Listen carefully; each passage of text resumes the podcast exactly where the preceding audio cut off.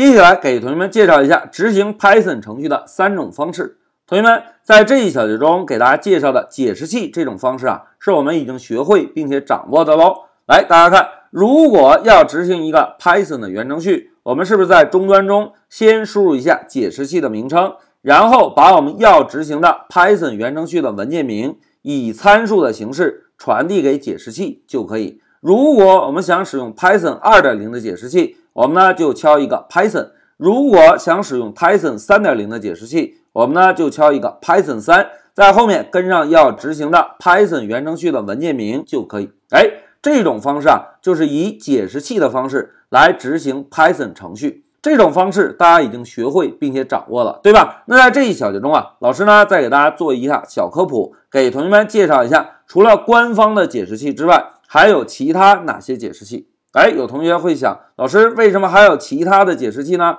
同学们，我们回顾一下之前在给大家介绍 Python 解释器的时候，老师曾经讲到过，吉多这个哥们儿是不是很早之前就把 Python 的解释器的所有源代码都开源出来，对吧？同时，老师问大家，同学们，吉多是用什么语言开发的 Python 解释器啊？哎，非常好，极多是用 C 语言来开发的 Python 解释器。那以后同学们如果在网络上，看到 C Python 这个名字，就表示这个解释器是用 C 语言来开发并且实现的。同时，C Python 这个解释器啊是官方发布的解释器。那除了官方发布的之外，还有哪些解释器呢？同学们来看啊，因为 Python 的解释器的源代码是开源的，因此有其他的开发者或者组织啊，参照 Python C 语言的源代码，用其他的语言又开发了 Python 其他的解释器。譬如用 Java 开发的就叫 Json，用 .NET 开发的就叫 Arrow Python，